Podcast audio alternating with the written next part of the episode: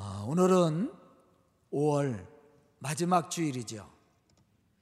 5월을 행복한 가정 만드는 달로 정하고 제가 어린이 주일날 아, 또 어린이에 대한 부모 공경에 대한 또 설교도 하고 또 어버이 주일날도 똑같은 제가 말씀을 전했습니다. 그리고 세 번째 주일은 참 행복과 기쁨이 어디서 오는지 그것에 대해서 제가 말씀을 전했죠. 여러분들 다 기억나시죠?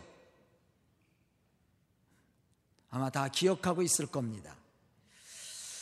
이제 5월, 5월을 보내면서 한 가지 더 우리 성도들과 나누고자 하는 말씀이 있습니다.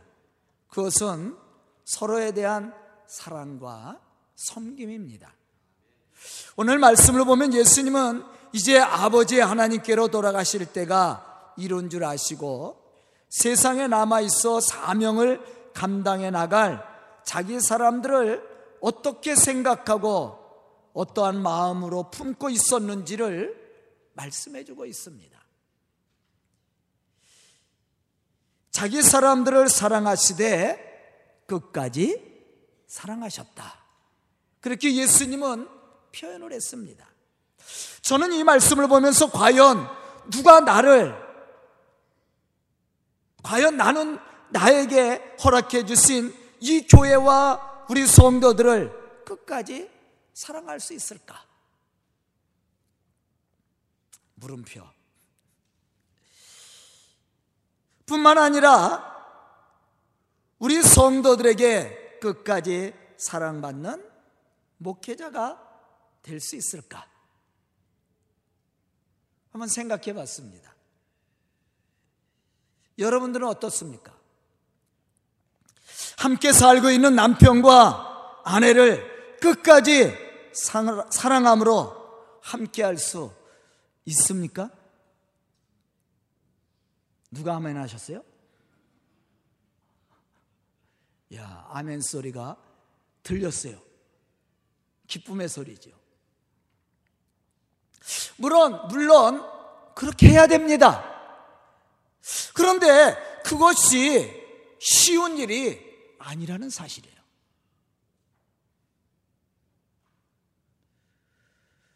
우리가 오늘 이 말씀을 이해하고 실천함으로 온전한 삶을 살기 위해서는 이 말씀을 하신 예수님의 마음과 삶의 모습을 우리가 깊이 생각해 보고 이해하고 실천해야 되는 거예요.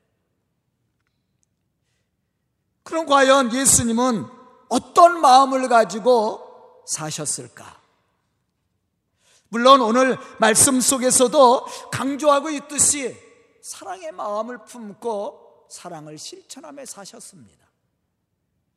여기서 우리는 예수님이 실천하며 사셨던 사랑이 무엇인지를 생각해야 돼요.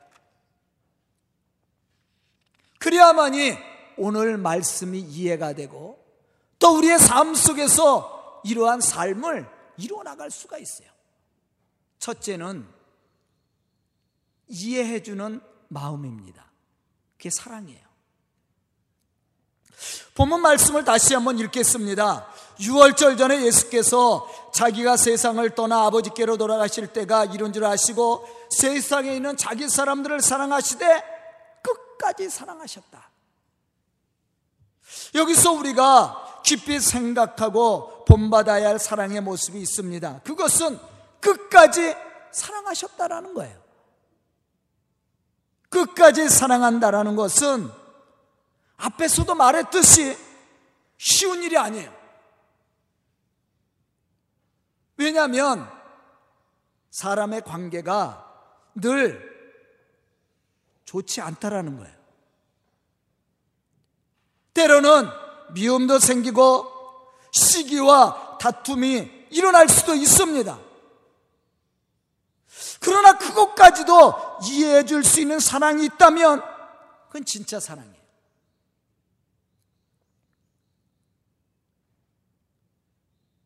여러분들 남자와 여자가 만나서 결혼을 하죠.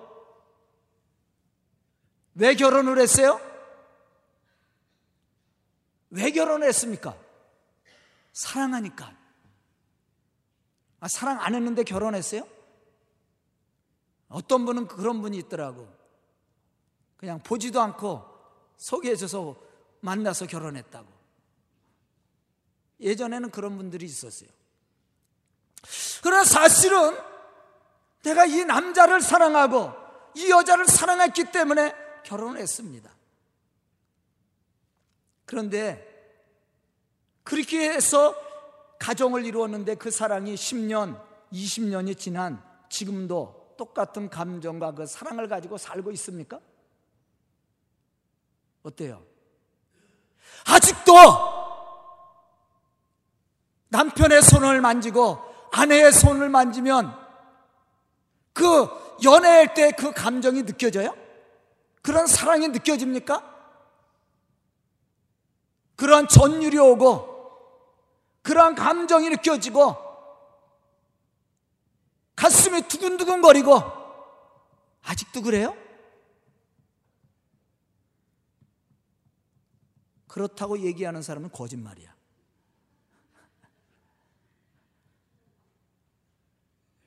제가 우리 집사람 만난 지가 한 35년 됐습니다. 30, 30은 36년. 제가 우리 집사람 손 만진 지가 35년 정도 됐습니다. 진짜 그때는 두근거리는 마음을 가지고 그 손을 만졌어요. 떨리는 마음을 가지고. 내 솔직한 마음으로 지금 그런 마음 없어요. 그런 감정 없습니다.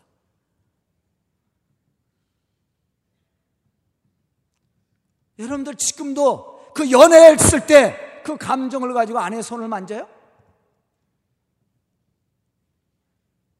그렇다고 얘기하면 진짜 거짓말쟁이에요. 그렇지 않아요. 제가 가끔 묻습니다.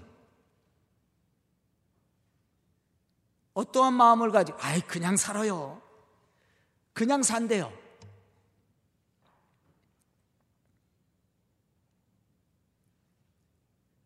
그 감정은 오래가지 않아요. 에로스적인 이 사랑은요, 남녀 간의 사랑은 그렇게 오래가지 않아요.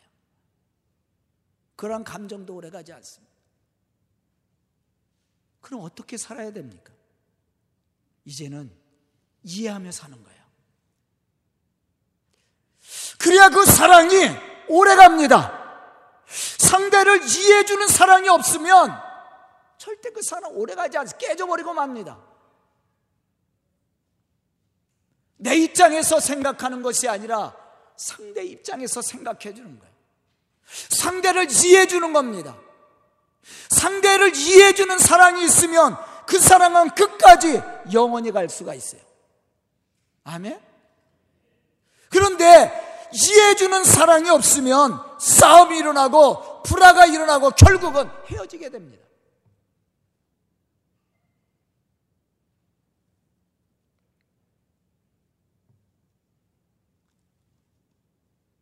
누가복음 6장 27절로부터 28절에 보면 예수님은 이렇게 말씀하고 계세요.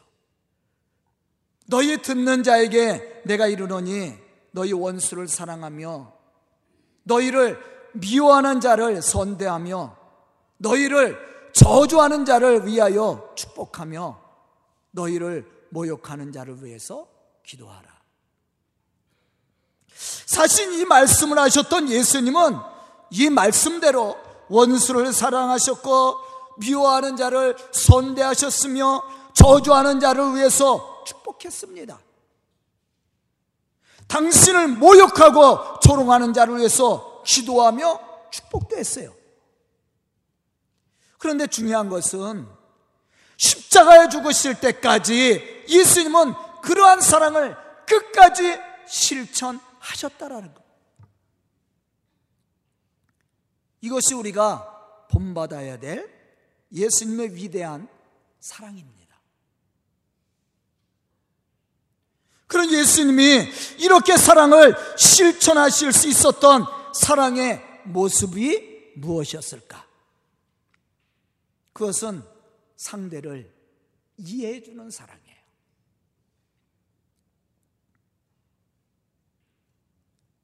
상대를 이해해 주는 사랑. 그 사랑을 간직하게 되면 원수도 이해가 되고 나를 저주하는 사람도 이해가 됩니다. 그럼 섬겨줄 수 있는 거예요.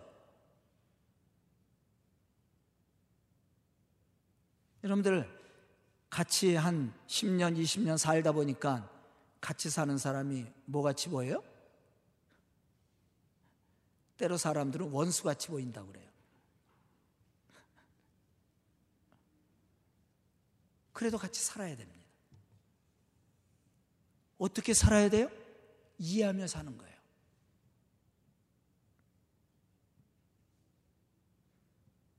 그래 아름다운 가정을 이루어 나갈 수 있습니다.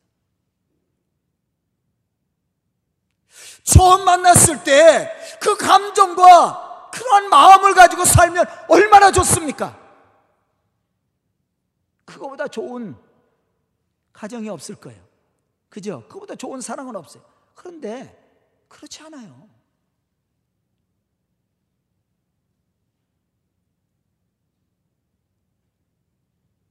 제가 지난주에 부부 잠자리 같이 하지, 떨어져서 하지 말라고 제가 얘기했어요.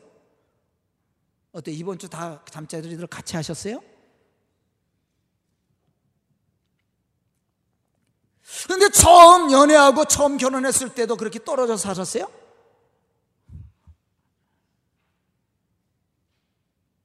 안 그랬잖아요.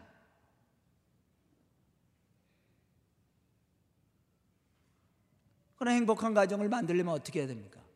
이제 이해해 주는 거예요, 상대를. 그 사랑이 없이는 좋은 부부 관계, 아름다운 가정 이뤄 나갈 수가 없어요. 여러분들 예수님이 원수를 사랑하라 그렇게 얘기했단 말이에요. 그런데 이것이 사랑만 가지고 되느냐? 안 됩니다. 불가능한 일이에요. 그럼 원수를 사랑할 수 있기 위해서는 어떻게 되는 그 사람을 이해해야 됩니다. 그 사람 입장에서 생각해보고 그 사람 입장에서 이해해줘야 됩니다. 그래야만이 그 사람을 사랑해줄 수 있는 거예요.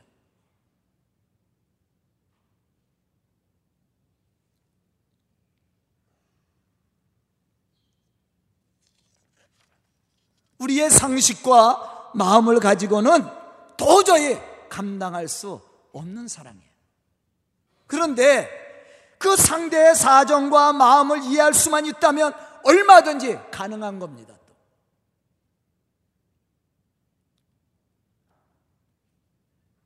여러분들 예수님이 말씀하셨어요.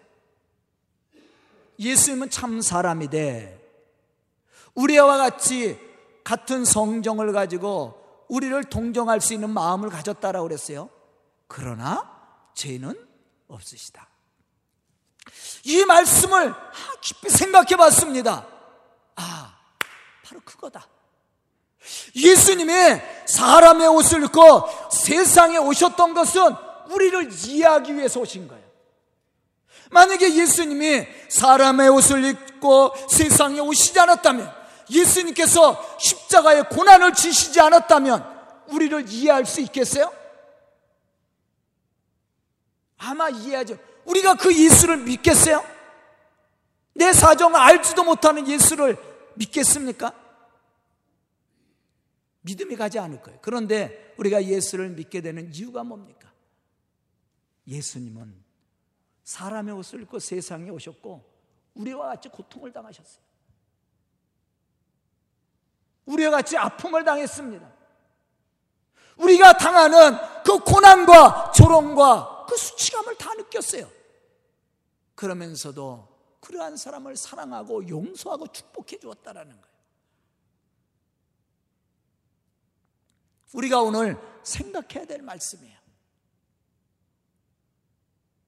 우리는 사랑, 그러면 그냥 남녀 간에 그 정도 사랑을 생각할 때가 많이 있습니다.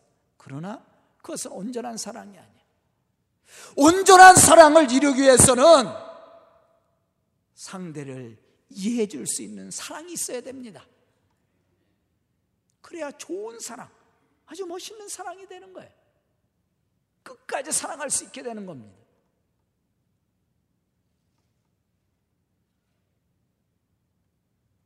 저는 요즘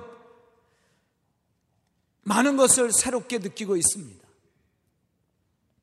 사실 작년과 다르게 요즘 몸과 마음의 변화가 일어났어요.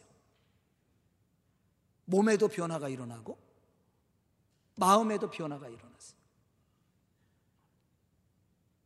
뭐 사람들이 얘기하는 뭐 갱년기라고 했어요. 남자도 갱년기 알아요? 그런 것을 제가 앓고 있습니다. 그렇다고 우리 성도들에게 생전 표현 안 해요. 우리 집 사람에게도 별로 표현 안 합니다. 이겨나가야지. 몸에도 변화가 와. 아마 제 나이가 되신 분들은 다 한 번씩 뭐 오십견이라는 걸 겪었을 거예요. 제가 얘기해 보니까 많이 아프신 분들이 많이 있더라고요. 저도 오십견을 겪고 있어요. 작년에 오른팔이 아파갖고 이걸 너무 아파갖고 그런데 오른팔이 이제 거의 다 났어요. 그런데 이제 왼쪽이 아프네요. 근데 왼쪽이 더 아파요. 작년보다. 아프다 못해 이걸 빼버리고 싶어. 이걸 뽑아버리고 싶은 마음이 생겨요. 의사는 수술을 하재. 에이, 이쪽도 그냥 났으니까 그냥 운동하면서 제가 지금 견뎌나가고 있습니다. 잠을 못 자요. 제가 아파 보니까 아, 아팠던 사람들이 이해가 돼.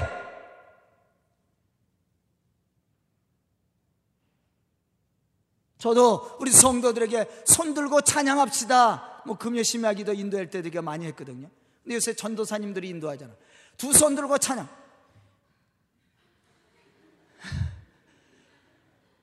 제가 말해주고 싶어. 근데 말 안 했어. 야, 전사님 두 손 들고 하지 마. 두 손을 안 들 수가 없잖아. 목사가 맨 앞에 앉아 있는데. 그래서 두 손을 들어. 근데 이걸 못 들어. 요 정도만 들고 해. 이게 안 올라가. 오른손 올라가는데 왼손이 안 올라가. 올리면 너무 아파. 아, 나도 한테 아, 찬양하자고 손 들고 찬양하면 생전 손을 안 드는 사람들이 있어. 왜 저 사람들은 안 드나? 그랬는데 이해가 돼. 물론 이렇게 잘 이렇게 이제 그런 마음이 없는 사람도 있어요. 그러나 몸이 안 따라주는 사람도 있어. 이해가 되는 거야. 아, 내가 아파 보니까. 제가 개척하는 목사님들 잘 이해를 해요. 그분들이 저에게 많은 얘기를 합니다. 그러면 제가 많이 권면도 하고 그럴 수 있는 게 뭐? 내가 개척을 해봤거든. 그 아픔을 아니까 많이 도와주려고 노력을 해요.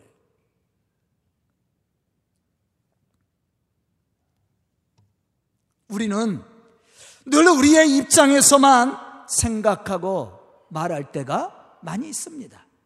그런데 진정한 사랑은 내 입장에서 생각하고 말하고 행동하는 것이 아니라 상대의 입장에서 생각하고 말하고 행동하는 겁니다.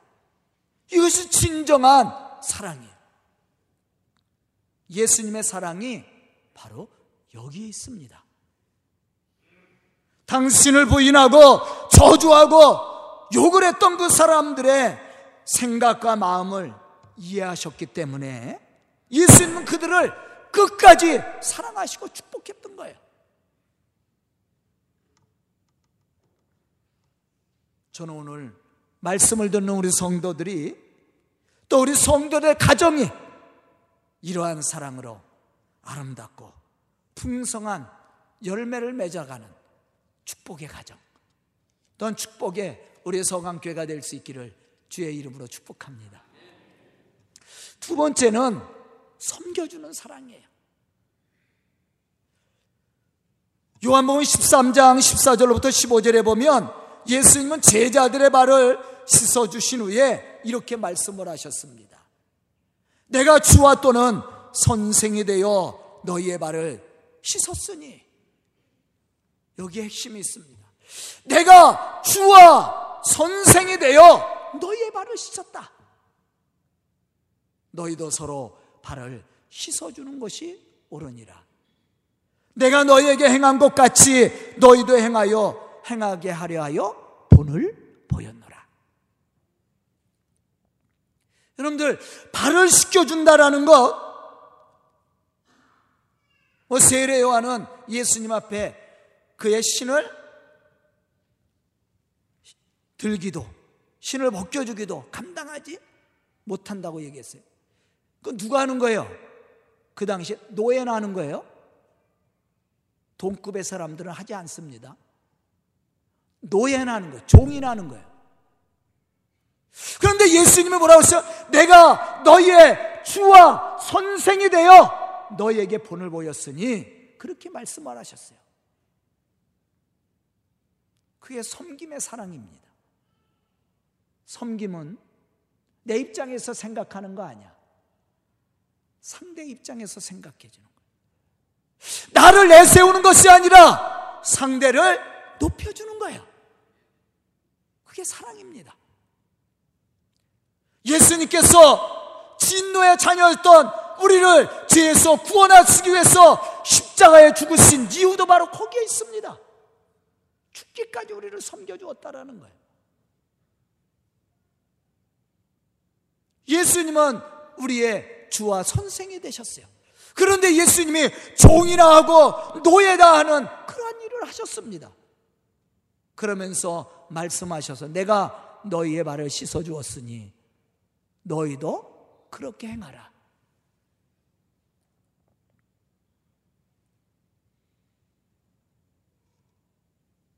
여러분들 가정에서도 이러한 섬김의 사랑이 있어야 돼요. 내가 대접을 받고 내가 높임을 받고 이러면 분열이 일어나요. 아, 연애할 때 얼마든지 해줄 수 있어요. 그죠? 그러나 지금은 안 그래요. 이제는 섬겨주는 거예요. 그게 부부입니다. 그게 가정이에요. 내 것을 자랑하고 내 것을 내세우는 것이 아니라 상대 것을 높여주고 칭찬해주고 섬겨주는 거예요. 그 사랑이 있어야 영원한 사랑이 되는 거예요. 예수님이 끝까지 사랑할 수 있었던 것이 바로 그겁니다. 교회도 마찬가지예요. 우리 성도들이 제 입장을 이해해 줘야 돼요. 저도 우리 성도들 이해하려고 노력 많이 합니다.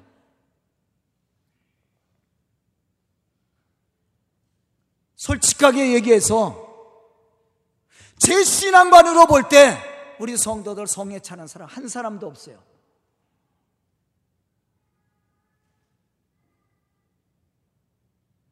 그러면 제가 왜 안 하냐고 책망하고 타고쳐야 되잖아. 물론 이야기를 합니다. 새벽 예배 하세요. 예배 빠지지 마세요. 봉사할 때 와서 봉사해 주세요. 이 얘기를 합니다. 그랬다고 안 했다고 그래서 제가 왜 안 했냐고 뭐라고 책망하거나 그래요?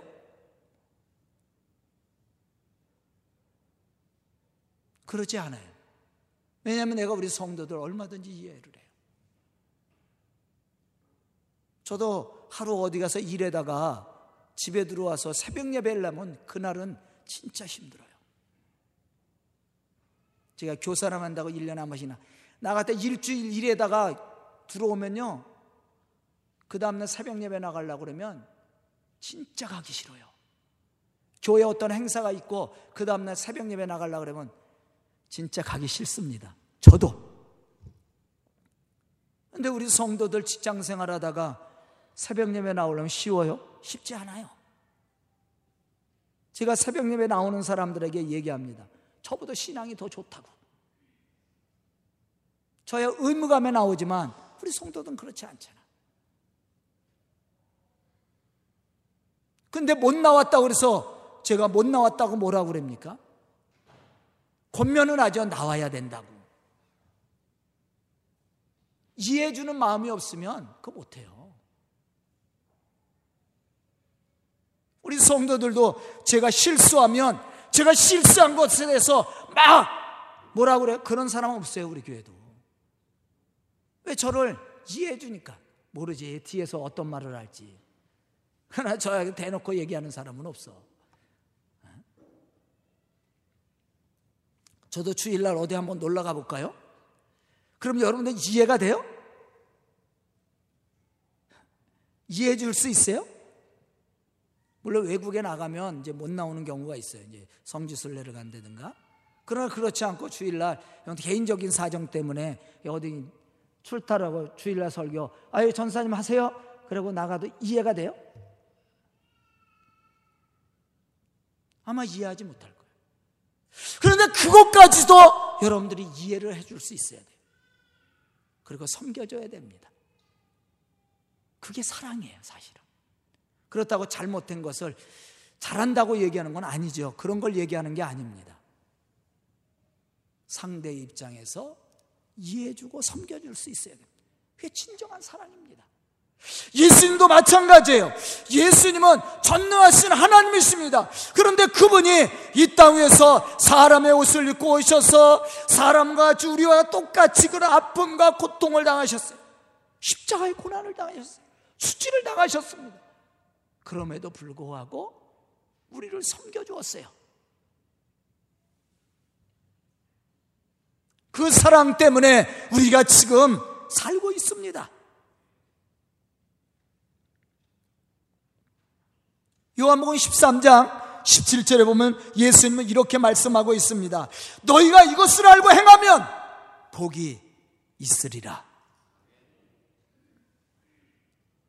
예수님은 하늘보다 높으신 분입니다.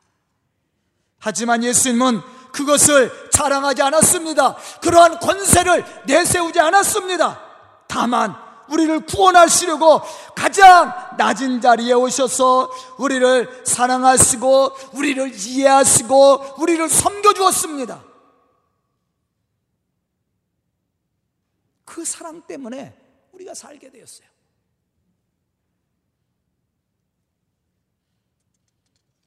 예수님이 이렇게 하실 수 있었던 것은 우리의 부족함을 아시고 우리를 이해하시고 섬겨 주었기 때문이었습니다. 이것이 예수님의 권위이고 삶의 모습입니다. 여기서 우리는 예수님이 우리에게 가르쳐 주신 가장 위대한 권위와 신앙의 능력이 무엇인지를 알아야 됩니다. 그것은 세상적, 세상적 명성이나 권력이나 물질의 능력이 아니라 자신을 낮추고 섬겨주는 희생적인 사랑임을 우리에게 가르쳐 주고 있는 거예요. 왜 우리가 다른 사람을 섬겨주지 못하고 사랑하지 못합니까? 그 이유는 첫째, 예수님의 사랑이 우리 속에 없기 때문이고 또 하나는 우리가 그들을 이해해주는 사랑의 마음이 없기 때문에 그렇습니다. 만약 예수님이 우리를 이해해 주지 않고 당신의 공의대로 세상을 심판하려고 하셨다면 과연 세상에 구원받을 사람이 있었겠느냐?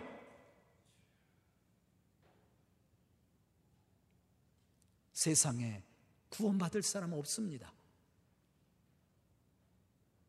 그런데 우리가 이 구원의 은혜를 얻을 수 있었던 것은 바로 예수님의 사랑이 있었기 때문이에요.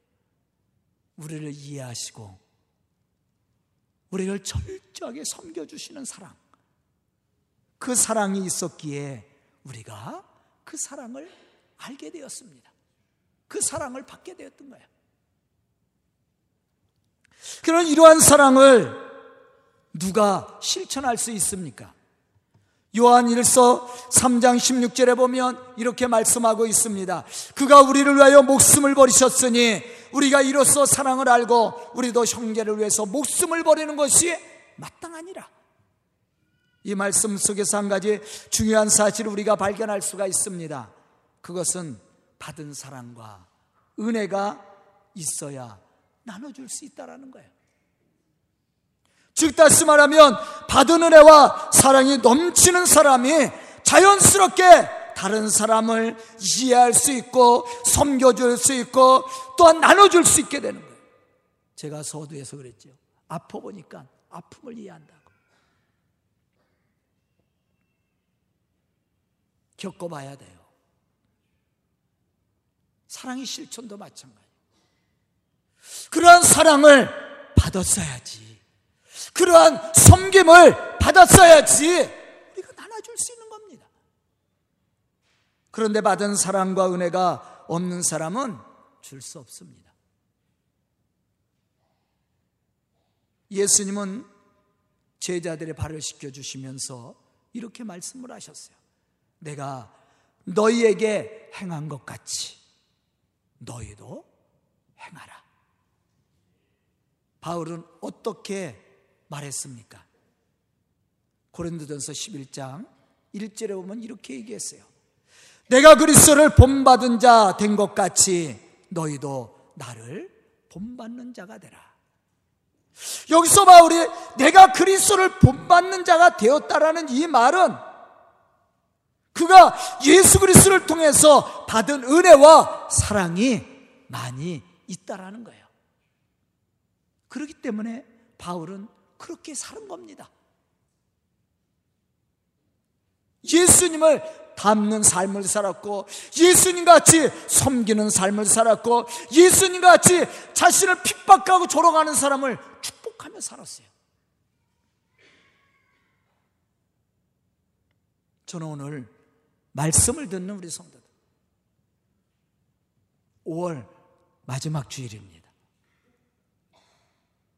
참으로 우리 성도들의 가정이 이러한 사랑이 있어서 이러한 사랑의 열매가 있어서 아름답고 복된 가정을 이룰 뿐만 아니라 그 가정들이 힘이 돼서 또 교회를 섬김으로 교회를 부흥시켜 나가는 그러한 믿음의 우리 성도들이 다 될 수 있기를 주의 이름으로 축원합니다. 기도드리겠습니다. 은혜로우신 아버지 하나님 감사합니다. 이 시간 말씀 주시고 깨닫는 지혜를 허락하여 주시니 감사합니다.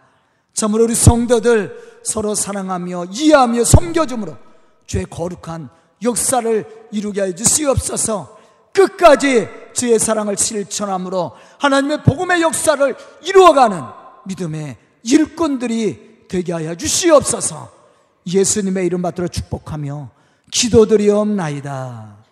아멘.